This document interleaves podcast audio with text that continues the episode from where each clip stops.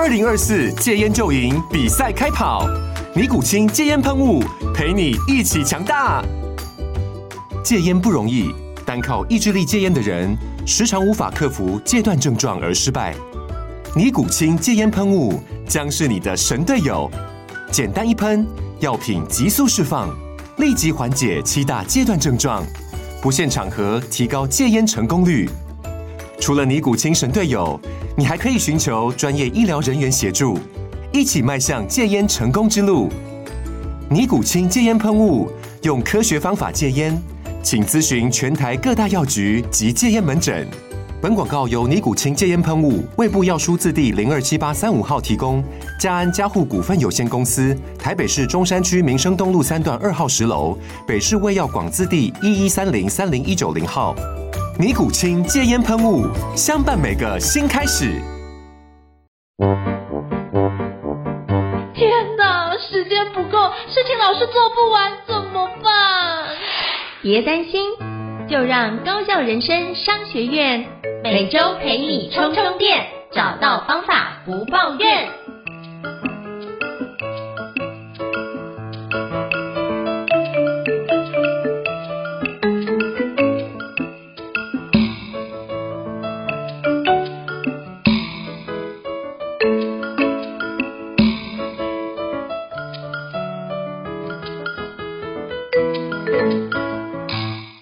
是赵英成，欢迎大家来到高效人生商学院新书访谈节目。今天我们非常荣幸邀请到我非常敬佩的一个说故事专家，也是华文的小说家，曾经被誉为就是台湾七零后最会说故事的人，以及入选二十位四十岁以下最受期待的华文小说家，那就是谁呢？那就是我们的许荣哲老师。来，掌声欢迎一下许荣哲老师。Hello，许荣哲老师。Hello，大家好，我是龙泽，很高兴来跟大家分享一下哈自己的故事，还有怎么说故事。好，非常感谢老师哦。对，我们这次邀请到老师，真是我们的荣幸哦，来跟各位伙伴分享。今天要跟大家分享的是老师的一本我觉得非常知名的著作，就是《故事人一》哦，三分钟说十八万个故事，打造影响力哦。那老师其实启蒙非常非常多的人哦，包含台湾知名的导演九把刀的文学启蒙的偶像，也是许荣哲老师哦。那老师在书中里面提到一个叫把心人公式。非常非常好用，我也非常喜欢。是不是可以邀请许荣哲老师来跟大家分享一下，如何用把新人公司来做自我介绍？荣哲老师，请。Okay, 我我个人是这样的，就是说我我年轻的时候读的是理工科，哦，当时我在念台大理工科，然后呢，我就觉得对操，我的研究就是如何操作石门水库，就是我对于这件事情一点兴趣都没有。但台湾的的讲价值观，社会价值观就是说读理工比较吃香。所以就莫名其妙读到了二十三岁、二十四岁，好了，那后来我就觉得对这个没兴趣，于是我就跑去台视编剧班学怎么说故事。OK，那我去台视编剧班的时候遇到一个老师叫徐冰雅，他当年编过最有名的剧叫《一代皇后大玉儿》，就滚滚滚多滚那个故事，潘英子演的。然后他就教我们一个说故事的方式，哦，至今对我影响非常非常深。他的说故事方式叫问自己七个问题。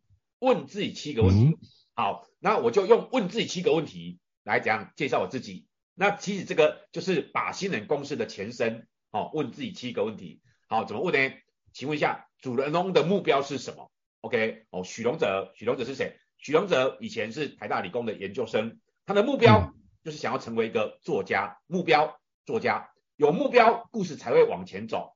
当我遇到一个阻碍，我的阻碍就是什么？就是。这个我就只有逻辑脑啊，我没有故事力呀、啊，怎么办？好，这是我的阻碍，我根本不知道怎么说故事。好，只有逻辑脑，但没有故事力。所以呢，哦，怎么很努力？我就去跑去台视编剧班。好，当时我花了九千块去报名台视编剧班，去学怎么说故事。OK，然后这个努力过程中，其实花了两年多时间，跟那个老师学编剧。后来老师找我去电视台写编剧，写了两年多，努力了两年多，最后结果怎样？结果一事无成，哦，一事无成，两年多没有任何一个剧本被编出来。嗯，目标、阻碍、努力、结果，通常一般人都四个步骤，人生就结束了啊，梦碎了，所以回到自己的老路上继续操作石门水库。但是故事最好听的就是最后三个步骤，叫意外转弯结局。所以百分之九十的人只有前面四个步骤，目标、阻碍、努力、结果，然后就不顺就结束了。可是我的故事之所以有趣，是因为后面还多了一个意外转弯结局。当时我就不死心，我就非常非常不死心，我就把当初我写的剧本，然后改编成小说，改编成小说去参加文学奖比赛。没想到这一参加不得了了，这些小说疯狂得奖，我连创下连续三年，连续三年每年都得到三呃得到五十万的文学奖的奖金。所以你刚才说的就是呃我是九把刀的文学启蒙偶像，其实就是我的第一本短篇小说集。那个第一本短篇小说集就是哦去参加文学奖，然后得奖的哦作品集，然后然后有些启发，然后开始写一些文学作品，然后这个意外之后，我写的小说开始得奖，然后我就出了一本书叫小说课，教人家写小说。那这意外在大陆也爆红，然后大陆就邀请我来写故事课，哎，故事开始转弯了哦，从编剧变成小说，然后又变成故事课。因为大陆那边认为小说既然都卖了，小说课都卖了，那应该写故事课，因为故事的受众更大，好，故事受众更大。然后因为写了故事课，开始接触到故事行销，好，故事行销，所以我就一路从哦理工科的学生，然后变成一个哦小说家，然后怎样变成一个故事讲行销的专家，哦，到现在被称为华语首席故事教练。有没有察觉到我自己的人生不就是？这个七个步骤吗？目标、阻碍、努力、结果、意外、转弯、结局。那其实我们每个人都有这七个步骤，这七个步骤只是有些很明显，那有些不明显。但如果你能够把不明显的东西认真的找出来，你会有一个非常精彩的故事。这是我自己的一个简单的经历，那也就是我的哦，经常拿出来跟大家分享的说故事的七个步骤，把新人公式。哇，真的太棒了！这把新人步骤的七个步骤，把新人公式的七个步骤，其实我自己也非常受用。包含我在教学上里面，如果有遇到，比如说有伙伴要讲故事，我就直接推荐他许荣子老师这本著作，然后就跟他说，你就用这七个步骤去看看你目前的故事哪个地方缺少什么样的内容，你就可以直接去展开，然后去。透过这七个步骤，你就可以马上去知道说哪个地方不够有不够精彩的画面，你就可以直接把它展开。所以这是我在企业里面就会包含我有送学员奖品，就是老师的著作，我觉得这是很棒，特别是简报课程的时候，真的非常好用。那那我非常感谢老师的分享，是老师请说。好，就是常常有学生就说，哎，我用的这个公式还，但有有一几个地方跨不过去。我说哪个地方跨不过去？他说老师。其实你说七个步骤：目标、阻碍、努力、结果、意外、转弯、结局。可是我觉得我的没有努力呢，我的故事里面没有努力。然后我基本上我个人就是一帆风顺哦，嗯，你一帆风顺，所以你的故事里面没有努力。那么那怎么办？那就缺了一块啊。然后我就跟他说：嗯、太棒了，你之所以你的你的人生，你把自己的努力太小看了，你小看了自己的努力。所以你现在要做的那件事情，就是你以为你自己是一帆风顺，但其实不是。那些努力的过程被你忽略掉了，去把它找出来。然后他去找的时候就说：“哎呀，你这样一想，我真的找到了。我我以为我没有努力，但是你看看我，我读了诶那个三年的私立中学，然后三年的私立高中，然后读上大学研究所。这个对我而言，我一开始我以为是一帆风顺，可是我后来才想到。”我在读私立中学六年的过程中，光读书这件事情被我们老师打了超过一万下。嗯，他居然把自己被在私立中学被打了一万下这个经历当做一帆风顺，所以当他回想起这些曾经被自己丢掉的努力的时候，他才觉得原来自己走到今天这一步完全不是偶然，只是我们会有本能的，每个人个性不一样，有些人会本能的忽视伤痛。有些人会本能的忽视愉悦，嗯、所以这个公式表面上是把你的人生给怎样？给串出来，但其实是要让你更认真的去审视哪些被你轻忽的，哪些被你轻忽的，去把它们找出来。非常感谢老师的补充，我觉得这很重要，因为我也是从导师的那个公司里面七个步骤，让同仁们或是让伙伴们去看哪个地方是他遗漏的，那个当做是一个很好的觉察跟提醒哦，所以他就会发觉，哎、那个就会找回来，然后找出当时候的感动跟经验，然后那个故事就会从原来非常平面的方式变成相对生动很多，所以我觉得老师那个把线公式超好用，而且我觉得老师讲很好，就是那努力那一段经常会被忽略，特别是这种去那种公司，如果是科技公司，都是台正清交这样。的一个顶尖大学的同学，他特别容易忽略这些事，因为他觉得他跟他的周遭的伙伴都差不多，都很厉害，所以他就完全忽略掉这个环节。所以从里面去找到自己的亮点是很棒的一件事。那也想请教老师，就是您会怎么建议一般读者来使用《故事课一》这本书呢？他怎么阅读跟怎么使用？因为其实这本内容其实非常的扎实哦。像我好几个朋友，他都有翻老师的书，就发觉一件事情，他可能看了，他用了，然后他就每个人用法不一样，他可能看了用一段时间，他就放回去当做他的案头书在用。那我的伙伴是把它全部翻完，那每个人的翻法不一样。那老师会怎么建议读者用这本书会比较合适呢？来请教老师。所以其实这本书它的它的怎么样？它的那个标题叫三分钟说十八万个故事。嗯，关键字其实就是这个十八万个故事。那为什么是十八万？哦，为什么是十八万？那我们刚才讲过啦、啊，就是哦，把新人公式问自己七个问题，其实是七个步骤。当时我们老师教我们就是就是三分钟说一个完整的故事，这没有问题嘛？这是一般的逻辑，就三分钟说一个完整的故事，七个步骤，OK，好、可以在三分钟说完。可是我就想，那如果老师教我的是这个，那我必须要重新去怎样有不同的理解，不同的思维。所以我就问了，有一次我就做了一个实验，我就想说，我自己认为这七个步骤好顺哦，我们老师这样教，然后我就这样接受了，我也用了很久，然后我就想说，难道就会这么顺吗？他们学员想的一定是这七个步骤吗？于是我就说，来，各位同学，现在给大家七个步骤，但我没有告诉各位顺序是什么，于是请大家自己排列你心目中故事的顺序应该是怎么样子。这个时候让我得到一个非常非常惊艳的结果，就是居然现场有一百多个人哦，总共排出了一百种以上的哦故事排列方法。嗯，当时我就瞬间就傻了，原来原来我真的我自以为故事的顺序就像我们老师教我的一样，就是目标阻碍哦这样一直下来，可是没有想到每个人的主观认定其实不一样，于是我就想到，那我有没有可能去做一个实验？把这七个步骤调顺序，七乘以六乘以五乘以四乘以三乘以二乘以一等于五零四零种，然后我就想要把它实验出来，有没有办法再把这五零四零种全部都说出来？也就是顺序调换，说出来故事完全没有怎样啊？不是完全没有影响，反而可能更精彩。哎呦，嗯，我这一研究就发现确实是可以的。然后我又叫回想起来，这个就给我一个很大的兴趣。当时我上的第二堂课，叫三十六种剧情。三十六种剧情指的就是这个世界上只有三十六种剧情，好，这是好这这个这个被好一些戏剧学家学者给研究出来的。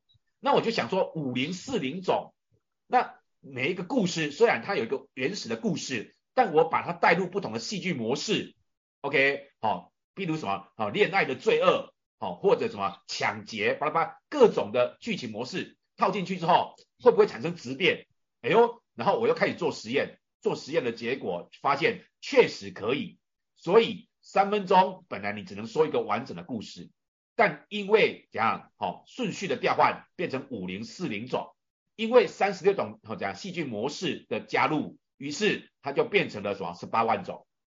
好，这是我自己在写这本书里面最重要的核心。所以你看这本书的目录，你就会发现一开始讲的就是三分钟说一个完整的故事。没错，紧接着就会变成三分钟说五零四零的故事，最后会介绍三十六种剧情模式，以及变成三分钟说十八万个故事，这是整个故事的大骨架哦，大骨架。所以如果你你你对这本书最最大的好奇是为什么三分钟可以说十八万个故事，所以你可以去看这个哦骨架，这个骨架。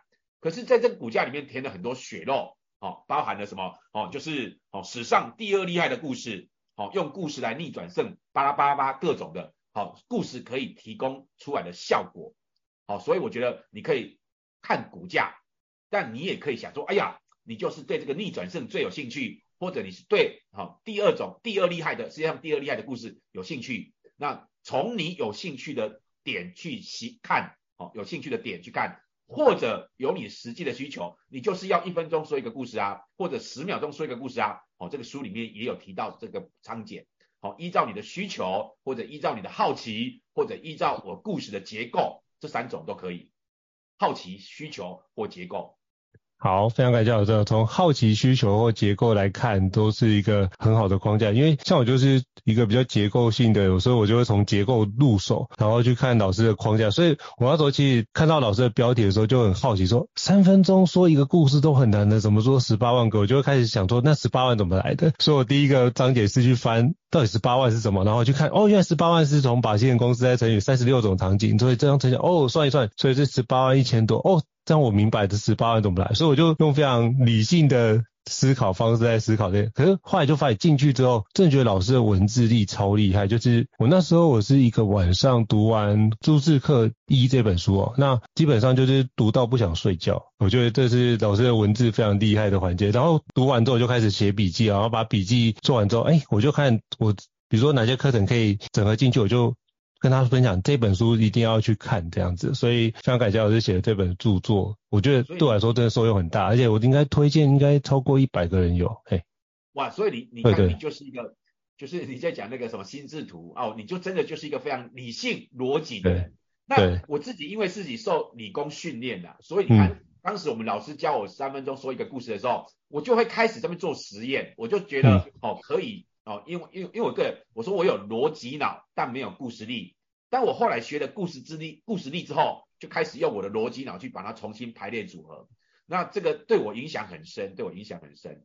好，对我也是要跟老师学习如何把故事力用得更好，像老师用的如此淋漓尽致哦。那想要请教老师，就在写故事呃故事课一的这时候，您在写作的过程当中，你觉得？遇到最挑战的一件事情是什么呢？可不可以邀请跟我们老师分享一下？因为我知道创作创作一本书是一件不容易的事情哦。那我想请教老师，就是在过程中有什么样遇到比较挑战的事情呢？其实这个我觉得这个最妙就是，其实故事课这本书很妙。它其实是最初的时候，我有一套书叫小说课，在大陆红了。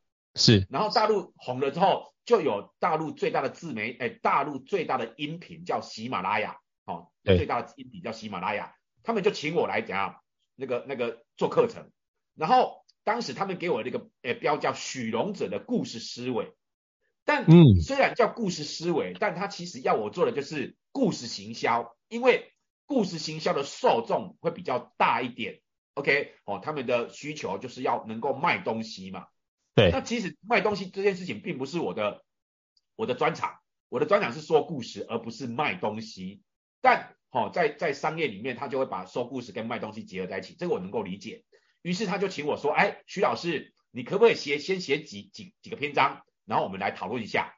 然后我就想说，哇，要卖东西哦，就是要能够有影响力啊，说服力啊，好吧好吧。那我就写了一个，哦，当时我很喜欢的一个故事。这个故事是这样的，哦，就是有两个导游，有两个导游去讲，去那个，哎哎，有不是两个导游啦，就是有个导游。哦，带团到伊豆，但带团到伊豆的那个那个日本的伊豆去旅游的时候，刚好遇到了下大雨，然后好几天的大雨，地上坑坑巴巴，然后他们坐巴士的时候，整个车的旅程里面，外面又下雨又坑坑巴巴，车上震动来震动去，每个人抱怨连连，然后那个导游就一直跟人家道歉，巴拉巴拉一直道歉，对不起对不起啊，这个下雨下雨也不是我的问题，巴拉之类的，大家也不理会。紧接着第二个导游就是他比较。老鸟就在旁边看到的，就说：“哎来来来，交给我，交给我，交给我。”然后就跟大家讲说：“各位，你们为什么来伊豆？日本伊豆为什么这么有名？你们来来伊豆干嘛？”大家就说：“嗯、当然啦、啊，因为我们好、哦、知道日本的哈诺贝尔文学奖得主叫川端康成，他最有名的作品叫《伊豆的舞娘》。嗯、那我们就冲着《伊豆的舞娘》这本好、哦、经典作品啊，还有这个好、哦、这个地方这么有名来的、啊。”他说：“对了，这就对了。”那你知道吗？伊豆的舞娘，这个这个这个伊豆舞娘，这个最有名就是这个舞娘有一个很迷人的酒窝，迷人的酒窝就它最迷人的一个标志。那你知道吗？你现在所经过的地方是哪里？你以为那是坑洞吗？乱来，怎么是坑洞？那是伊豆舞娘的酒窝，酒窝啊、哦，那是伊豆舞娘的酒窝。现在把你的手放在你的心脏地方，感觉一下是不是有东西在跳动？对，那就是心动的感觉。因为你走在伊豆最迷人的酒窝上了，天哪，天哪！同样一件事情，第一个导游就说这是坑坑巴巴的坑洞，这怪不了我，对不起。可是第二个人就善用了受众，这个受众就是来冲着伊豆的舞娘来的，那么我就让你知道这个坑洞就是伊豆舞娘的酒窝。哎呦，你看这个故事，我就觉得很棒，他把故事跟影响力、说服力就结合在一起。然后我把这个故事写完之后，我就觉得这个故事很棒，用这个故事来做一个开场。哎，没想到就被打枪了，好，被打枪了。然后徐老师这个故事很不错啦，但是你知道我们的受众哦，文学圣史没那么高，川端康成他可能都没听过，伊豆的舞娘更是不可能看过，所以我觉得这个不行哎，哦，我就被退货了。然后我就想说，哇，那可能要通俗一点，好，通俗一点，我就写了一个卖梳子给秃头。那这个就是有一阵子很红的一个一个东西。如果你能够把梳子卖给秃头，好，卖给和尚，那么就代表你的说服力很强。然后我自己就把那个原始的故事稍微改一下，好，反正就是有三个人去应征，好，这个梳子公司啊，第一个人最后卖了一只，因为他求爷爷告奶奶，最后好不容易卖给了和尚一只。啊，第二个人比较聪明，他用观察了，他去庙里观察，观察完之后就跟那个住持说，哎，住持啊。你们这边来拜拜的人，拜完之后披头散发，因为又又又低头又又拜拜，哦，整个披头散发。那你买几只梳子，让他们梳梳头，然后他们才知道，哦哦，从你这边进来的时候端端正正的，出去也怎样端端正正的，啊，不然人家以为你是做黑的。哎呦，有点恐吓哦，这些庙里的住持，庙里就觉得哎蛮有道理的，就买十几只。嗯，然后第三个人回来了，那个老板就说啊，你卖了几只？那个人就说我卖无限多只。老板就说：“这个人好会吹牛，还卖无限多只嘞，那你怎么卖的？”然后他就说：“我也是去观察，我就观察完之后，我就跟庙里的住持说：‘哎，住持啊，你知道吗？你以为这个这个人家那个时候香客是来这边哈、哦，因为你的信仰，因为你这间庙才来的吗？不是，他是因为佛祖才来的。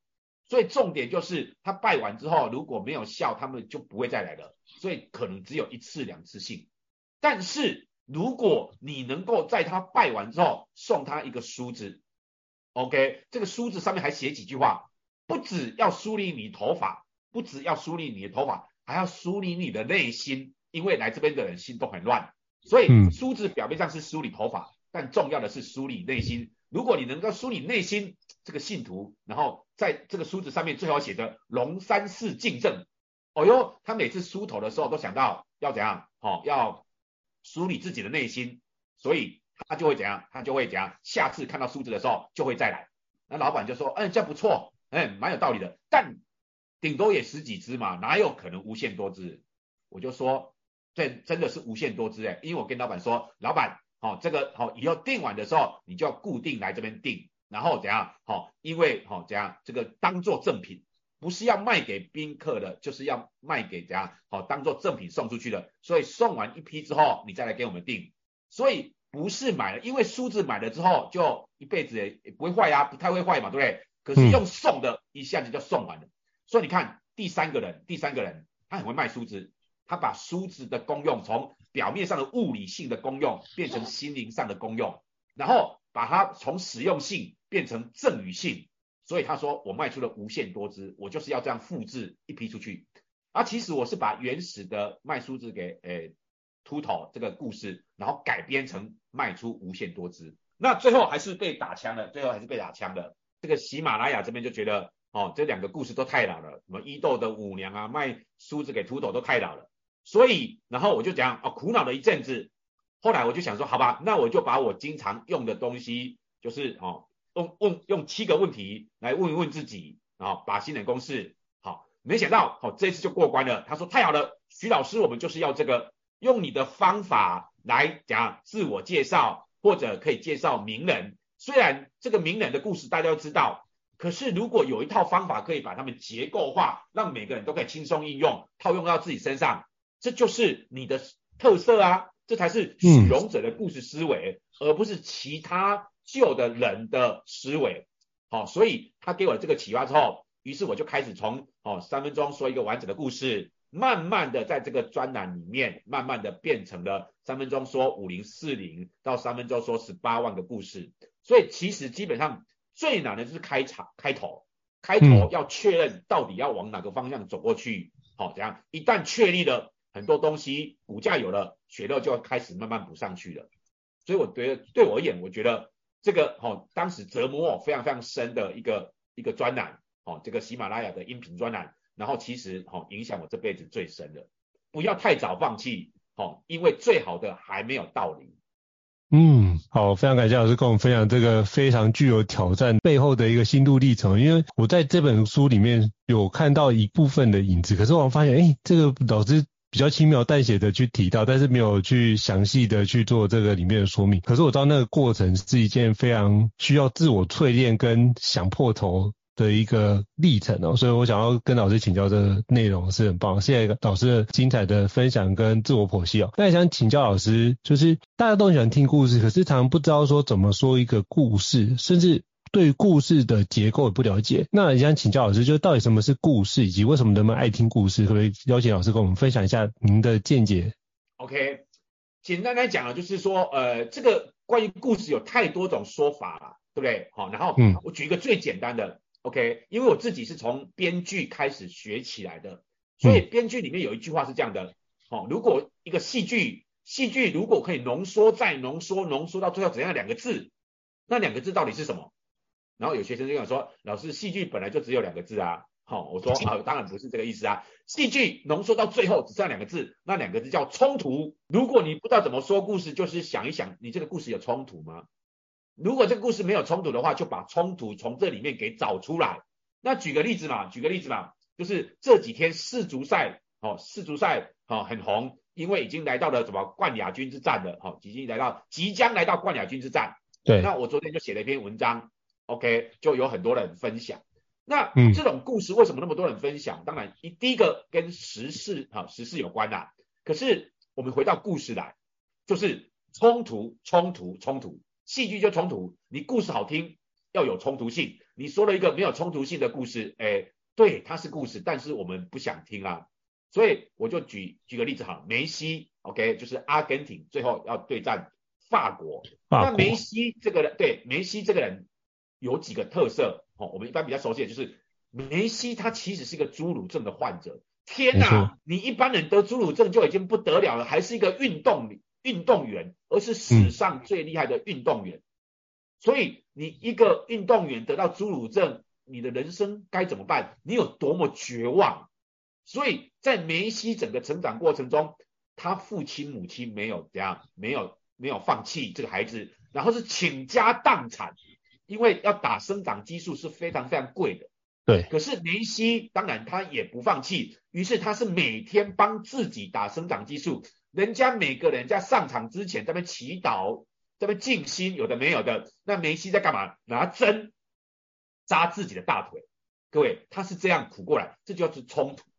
OK，、嗯、好。然后紧接着，梅西每次这样进球的时候，他就会双手举向天，手指举向天。哇，这个动作很帅。但他为什么要这么做？哦，原来是他在六岁的时候，他还他很喜欢踢球，但他六岁的时候，因为他个子太矮了，侏儒症哎。所以人家总总教练他基本上不会让他上场，但他的奶奶、他的奶奶、他的外婆啦，他的外婆就跟总教练就一直跟他说，我这个孙子，我，这个孙子超强的，厉害的不得了。哦，除了一直跟哦总教练推荐之外，然后也自己跟这个孙子说，孩子，你要听我听我说，孩子，你听我说。你会成为这个世界上最强的运动员，足球运动员。各位，你看这个奶奶无所不用其极的去说服教练，然后说服自己的孙子，然后无条件的相信孙子这么厉害。可是这个奶奶这么好，让他有一第一次上场机会的奶奶，在六岁的时候，在他十一岁的时候就阿兹海默症，后来过世了。所以他为了纪念自己的奶奶，纪念自己把自己一把推进这个足球的呃一个，即使是奶奶也是恩师。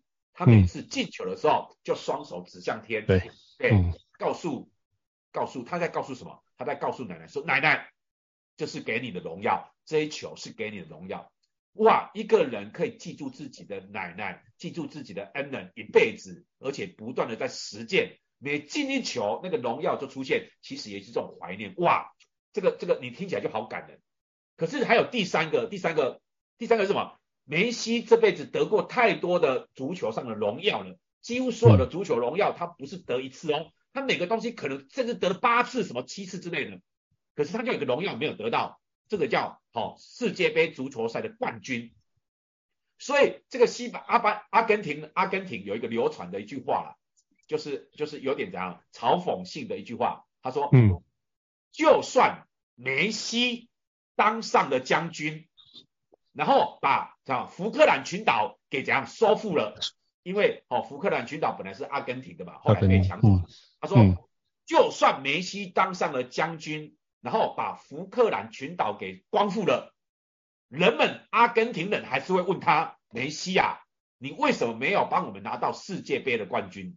你看，这个是一个哦，这个伟大足球员心中永远的遗憾。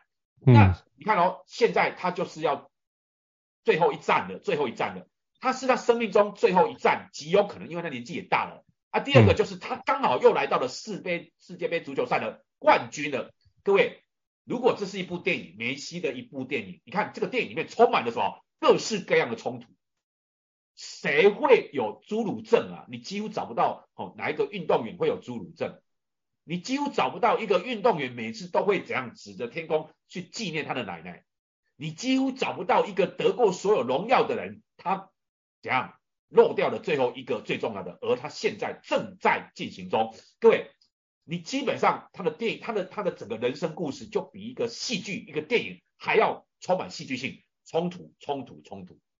所以，如果你不知道你的故事，你你有一些东西，基本上我们一定有一些，你一定会发生一些事嘛。但你一定要把那些事里面好的冲突找出来。那个冲突可能是自己对自己的我过不去，或者他人对自己的人家不让你上场，或者你在质问老天爷了，为什么我是这样的人？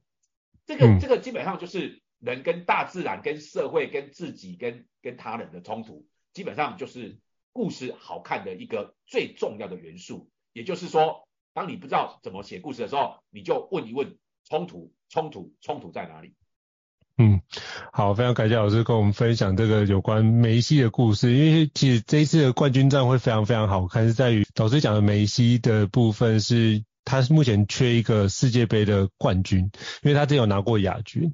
那他的竞争对手就是一个非常非常厉害的法国队。那法国队的总教练就是那个，我想叫德尚。对，德尚是一个非常特殊的人，他是以前在当球员的时候，曾经带领法国队拿到世界杯冠军，就是他那一届拿到的。然后后来当教练又拿过一次，所以他现在是目前是史上排名第三个，就是以球员跟主教练的身份都拿到。就是冠军的，他如果这次再拿冠军，他就成为史上第一个，就是第一个用主教练身份拿到两届冠军。所以不管是哪一边获胜，其实都会是改写那个世界杯的记录的一个过程。对，我觉得这次是非常非常好看，在于这个地方也是。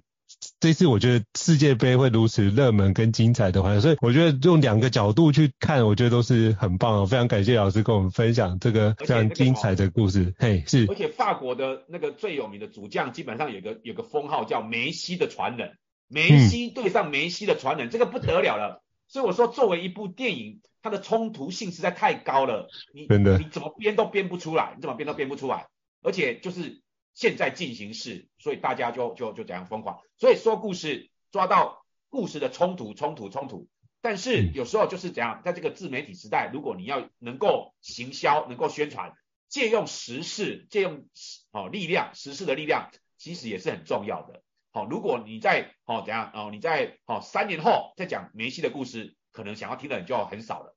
可是在这个时间点说这个故事，它的冲突性哦怎样感染力最大。嗯。好，非常感谢老师。我来猜，就是可能世界杯之后，应该就梅西的传记就应该会出现。我猜应该过不久应该会出现这样的讲的故事啊，也非常期待老师用不同的角度、用故事的角度跟我们分享梅西，我觉得也很棒。那想请教老师，就是呃，这里面老师刚提到，就是故事很重要一件事，就是把浓缩再浓缩，就是冲突。那除了冲突之外，老师觉得一个精彩的故事还需要包含哪些元素？好，就是。如果你要把它再再稍微细致一点点，基本上就是我经常用的方法，就是人物的选择。好，选择这件事情你不太容易理解的话，就想成两难。OK，现在有一个两难的处境了，就是当你人物进入一个两难的选择的时候，观众就会跟着他，怎样啊？很头痛，到底该怎么办？就是基本上人物的两难选择。会变成观众也是在看这个电影的时候，看这个小说或听到这故事的时候，也会变成一个哦两难的处境。OK，好，假设梅西，OK，你现在面临一个处境了，你是要选择去打生长激素，还是让你家破产？OK，你要放弃你的最爱，还是把你父母给拖进地狱里？就是你去想，其实所有的冲突，最后你分析起来，其实就是人物进入那个两难。OK，、嗯、所以两难是一个最简单，你瞬间就可以想到，当你你你要说一个故事的时候，把每一件事情都变成一个两难的处境。OK，那其实哦是就是每一个故事，你只要去找到怎样这个两难的处境，折磨你的主角啦，重点就是要折磨你的主角。所以很多人在说故事的时候就是不好听不有趣，就是你根本也没有折磨你的主角。或者你在说你的故事的时候，你也没有折磨你自己，你就一天到晚说你一帆风顺，我才不想听你一帆风顺的故事的。我要想听的就是在困难中选择，在痛苦中。所以我刚才说了，把新人公式第二个步骤不就是阻碍吗？就是要有巨大的阻碍在中间，你的努力才有意义。在努力的前面是巨大的阻碍，OK，然后结果呢？第四个步骤，结果就是不会成功。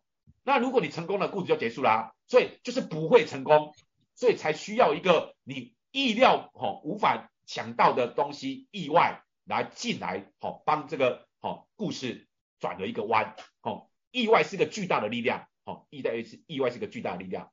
所以我经常举一个一种故事的模式，就是有一个人他想要成为一个奥运好怎样体育选手，他从六岁开始学体操哦。然后这辈子进入了五次国家代表队，参加了五次奥运，但他一次也没有得到奥运的奖牌，他觉得人生都毁了。我这辈子什么都没得到，我的目标没有成功啊，对不对？我只得到什么？我只得到一身的铜筋铁骨，还有体脂肪为零，这没有意义吧？然后，好、哦，他最后一次从奥运场上出来的时候，他下着大雨，他觉得人生毁掉了，于是他双手高举，雨呀、把我淋死好了，雨不会淋死人，好不好？然后紧接着就打雷了。然后他就说雷啊，把我打死好了。诶，很不幸，雷就真的打到他。如果是一般人被雷打中会怎样？你就死翘翘。但一个体脂肪为零、铜筋铁骨的人被雷打中，他会变成什么？他会变成钢铁人、闪电侠、超人、蝙蝠侠。这不就是某一种漫威电影的逻辑吗？你的角色逼到临界点，不要让他成功，因为这个角色逼到临界点的时候，我们观众就为他感到感动。痛苦折磨，可是同时也就是让这个角色在临界点的时候能量最强，而只要一个轻轻的怎样触发，轻轻的触发，它就会怎样大爆炸。所以我就说了，目标阻碍努力结果，这个结果通常是怎样不能让它成功，所以要必须有一个意外的转折进来了。OK，好，所以好看的地方就是要有冲突。然后让人物进入选择，那当然还有很多种方法啦，就是这个故事要悬念。像梅西，为什么故事到现在这么好看？悬念呢、你就是一路就是没有得到怎样，好、哦、世界杯足球赛的冠军，因为这个悬念把我们一路带到了这个点上。啊，如果你已经去年呃呃四年前就得到了，那诶还是不错的故事啊，但是悬念就没有来了，所以悬念一直到最后一刻还在。天哪，梅西的故事就是这样。悬念到了最后一刻还在，所以你很少看到一个故事悬念可以撑这么久，撑到最后一刻，哦，这就是只有被设计过的电影才会这样子。可是梅西的故事就是这样子，OK，悬念、选择，还有再来就是反差，就是哦，怎么叫反差呢？我举个例子，就是一样，我们做一个一个用一个体育好的做例子，就是以前我看过一个新闻，我觉得这个新闻真的太感人了，反差很大。就是有一群少棒队要去出国比赛，但没有钱啊，出不了国门。于是有两个美国的华侨夫妻，已经退休了八七八十岁的华侨夫妻，出了全部的钱让这支台湾的少棒队出去比赛。然后到了比赛现场的时候，就是不是到了比赛现场，就是这群好小男孩到了机场的时候，赫然发现这对夫妻在机场。于是小男孩就很激动，因为老师就就就是他们两个让我们有机会来到美国比赛。于是小男孩激动的跑到这两对老夫妻面前，但是也不知道该怎么表达他们的谢意。于是他们就想说，转头看一下老师要怎么带着我们一起去跟他表达谢意。可是没有想到，老师刚刚走过来，老师正要开头讲话的时候，这两对夫妻突然九十度鞠躬，对这群小男孩说：“谢谢你们，让我们在生命中的最后一刻，还有机会为这个世界为你们做这么棒的一件事情。我们两个要在这里认真的感谢的，谢谢你们。”这两对夫妻，这对夫妻，他们为这些小男孩做了这么多事情，居然还对他们三鞠躬，感谢他们为他们这辈子的最后一刻做了一件这么有棒的有益的事情。各位，小男孩都哭了，但小男孩不知道自己为什么哭，其实是因为情感上的反差。我要感谢你，那你却感谢我的时候，我们那个情感的反差就这样瞬间，你你你你你你逻辑被打碎了，所以。反差这件事情的力量非常非常大，所以我经常说，哎，说故事有很多方法，把新人公式或者冲突冲突冲突，但你如果要进入哦技巧的话，一就是两难的选择，二就是悬念到结束，三就是制造反差。OK，基本上就是哎说故事的方法真的很多啦，但是我觉得就是你掌握大方向，掌握大方向。然后随着你的你你自己在慢慢在学说故事的旅程中，你就一次加进去一种方法，不用每次都加，好不好？你每个都要加进去，你会讲很痛苦，然后试不下，然后你只是写完这故事的时候觉得不精彩，那你就想着有没有两难，然后好、哦、有没有下次再想着有没有悬念，下次再想着有没有反差。其实这样一次又一次的过程中，你会发现你写故事的时候，以后就不用再想说要用什么技巧了。你会自然而然就内化了，哦，自然而然就内化了。好，非常感谢老师的分享。老师你讲的那个几个框架，你都让我想到一部片，叫做《可可夜总会》。对，我觉得那部也是悬念到一个底部，然后最后弹那首歌，去把那个故事整个反转过去。我觉得哦，那一部也是让我印象很深刻。然后就把老师你讲的很多的概念直接串接起来了。所以我觉得，呃，可可夜总，我这里用可可夜总会去套老师的把戏人公司，就会哇，超漂亮的，完全 match，完全 match。而且它也是两难的选择嘛，因为真的哦，就是音乐这件事情是他们家的主的诅咒，他又喜欢音乐，两、嗯、难，对不对？那悬念就是，哎，这个人，这个人里面的故事里面的坏蛋，真的是坏蛋吗？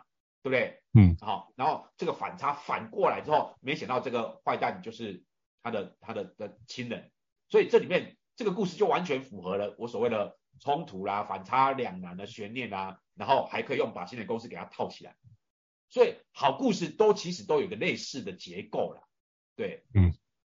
所以大家可以好好的去拜读老师这本故事课一哦，因为老师有非常多的著作都非常值得买起来收藏。那我觉得这里面就可以去好好去了解把戏人公司，老师里面有做非常详细的介绍。那书的部分，我觉得老师已经讲了很多，非常感谢老师精彩的分享。那其实老师真的每次演讲，包含我线上有听到老师分享过，我觉得真的超厉害。那最近呢，老师在年底就是十二月三十一号要举办一个利他故事跨年的。活动是不是可以邀请老师跟我们分享一下这个特别的活动，以及我看到阵容超级精彩，而且是一个非常难得的阵容，我相信真的是全明星阵容，是不是邀请老师跟我们分享一下？好，就是利他，我们这个叫故事跨年嘛，对不对？因为我自己是说故事的人，嗯、所以故事跨年很容易理解。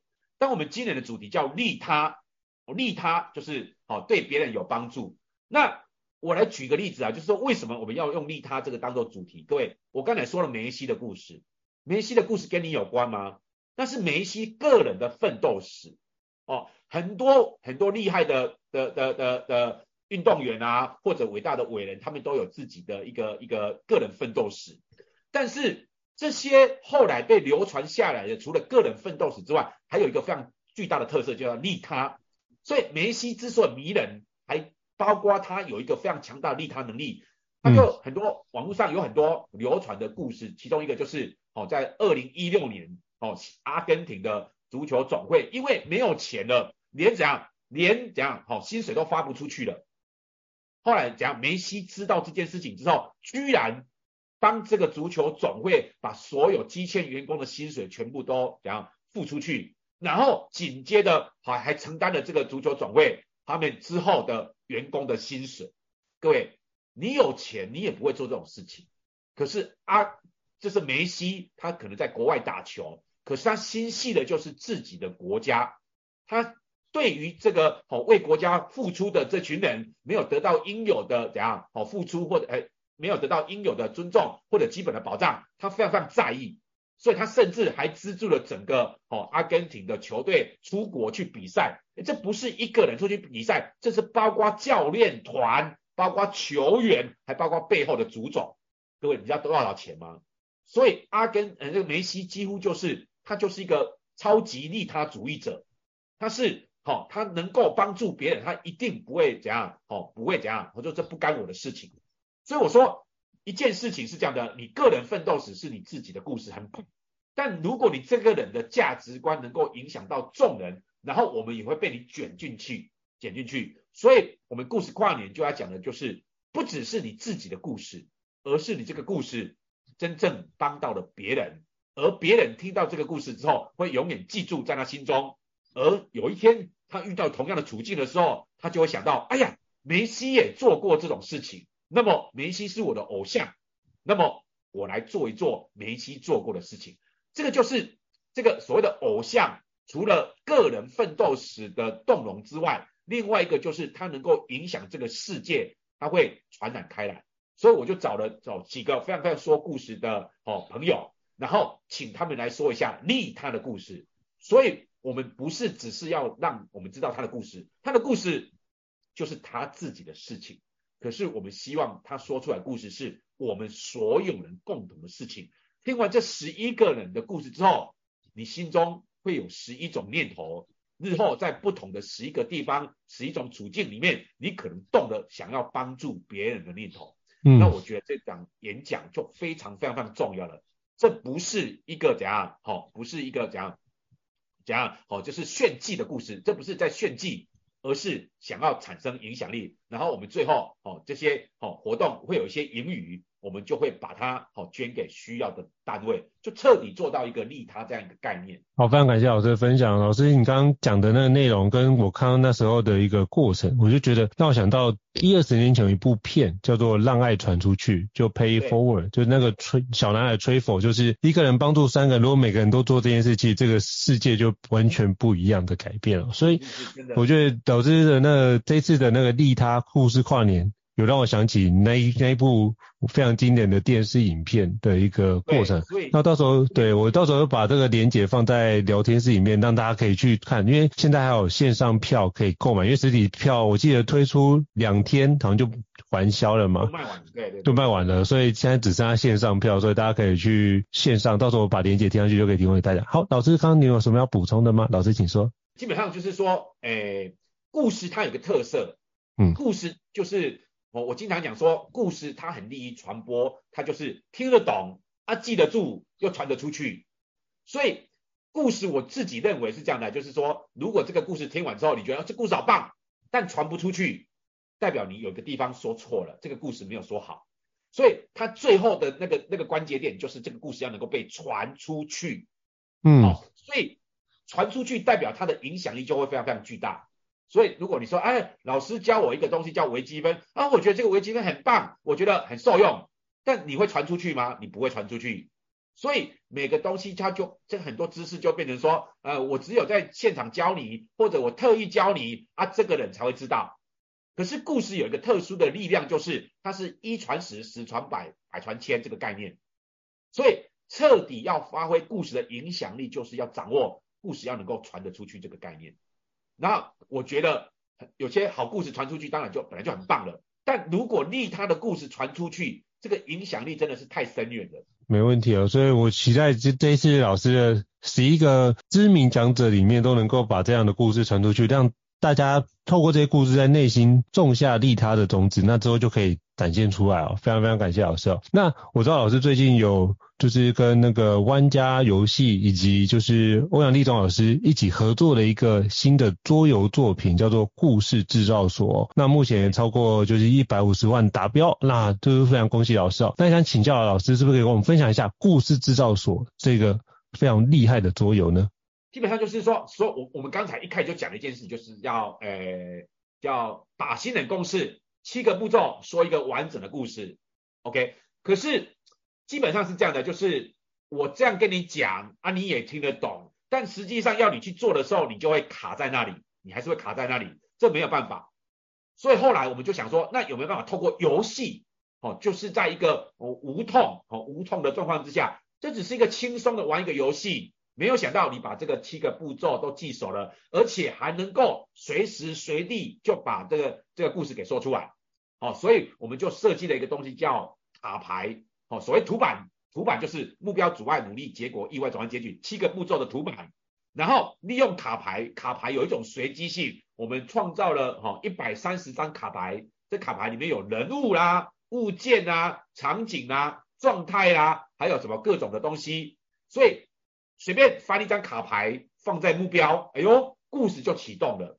那随便放一张卡牌在阻碍，哦，故事又会产生变化。我举个例子好了，我一开始就讲了说，哎，许荣者的故事是什么？许荣者的故事就是，哦，一开始的目标就是我想要成为一个作家，就这么简单。说一个故事，叫你想要成为一个作家，这听起来就有点很无聊啊，对不对？OK，好，所以假设假设，哎，我给他一张卡牌，这卡牌就是什么？卡牌叫解救人子，哎呦，卡牌叫解救人质，难道老师我要说一个解救人质的故事吗？各位，来，我们看看会有什么常奇怪的变化。就是啊、嗯呃，我说我的故事叫我想要当一个作家，然后假设我抽到一张卡牌叫什么？叫呃叫解救人质，这两个乍看是没有关系，对不对？没有关系啊。可是说故事里面有一个东西很重要，就是产生想象力的连接，想象力的连接。嗯、OK，然后举个例子，你知道吗？台湾，台湾这个社会，因为教育体制的关系，我们从小就被各种价值观给绑住，什么读理工比较好，读台大比较好，叭叭叭之类的。可是真正能够读理工或读台大的，也就是极端少数。可是就是为了极端少数，我们每个人就被教育体制、被学校绑住了十几年，十几年都在做自己身不由己的事情。我个人就是最大的受害者，我就读六年的私立学校，然后要读研究所，还读两个研究所。所以你看，我这被整个台湾教育体制几乎绑了超过，呃，超过十五年，超过十五年。所以我现在回想起来，我这个世界上唯一要救的人子就是许荣者。许荣者是我这辈子见过最悲伤的，被教育体制、被不喜欢的东西绑了十五年。所以我这辈子一辈子在做的事情，就是把许荣者这个人子给解救出来。所有的目标就是要把许荣者从不喜欢的世界里面拯救出来。好，把他带到一个他喜欢的地方去，目标拯救许龙者这个人质。OK，就是任何一张卡牌都会给你激发激发一个想象力，所以七个步骤的图板你已经会说故事了，但加上卡牌的刺激，然后就会产生不同的故事。但这个终究是一个游戏嘛，那游戏的过程中就是有竞争。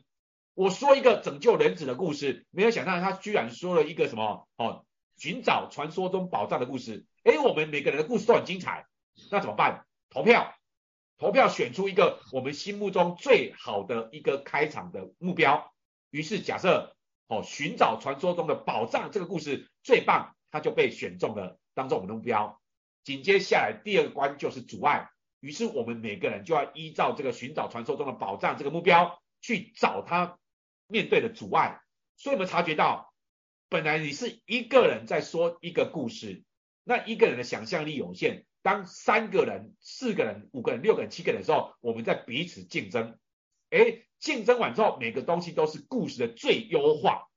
所以，我们不只说了一个有开头、有结尾、有冲突的故事，而且我们说的还是一个集众人之力，然后每次都最优化过程的故事。所以，这个说完的故事就会非常非常精彩，就是它它是一个想象力的连结。它是一个彼此创意的激荡，最后还用有一种科学的最优化。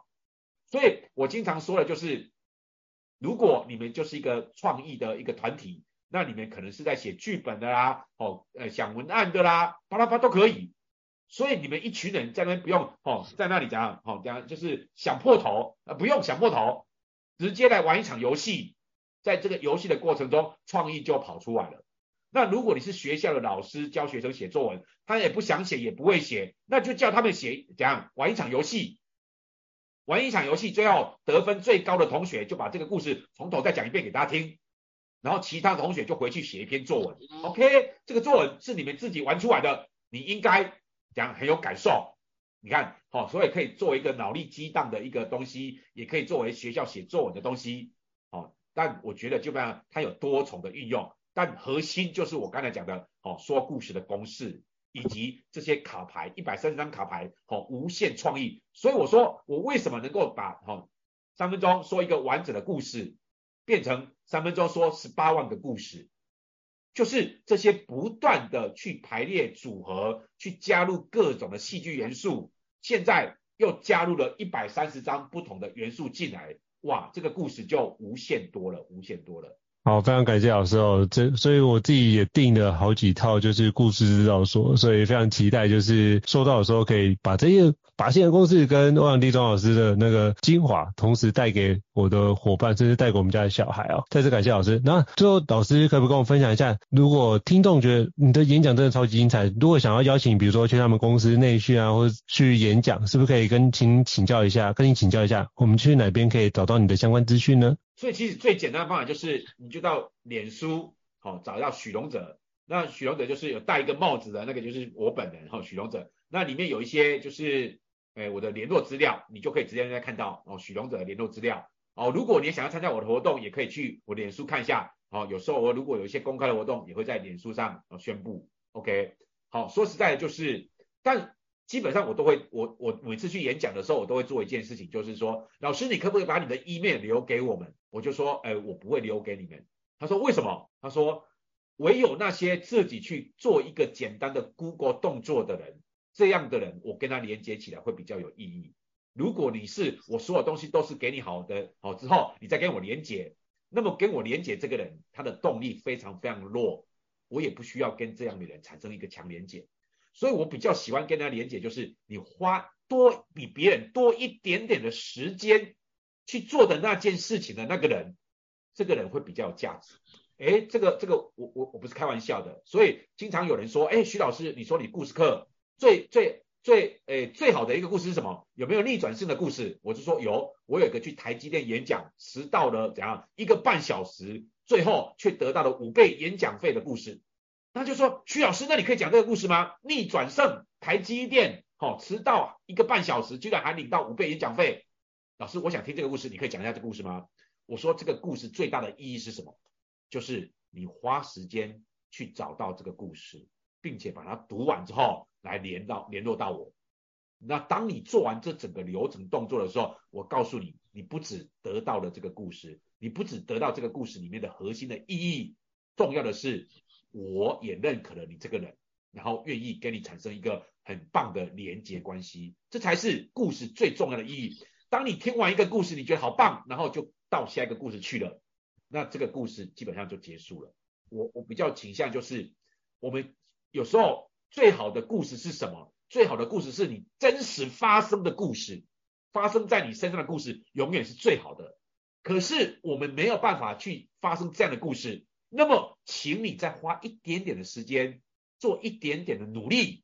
当你的那么一点点的努力，你就会有一种对这个故事是我找来的，是我怎样去努力来的。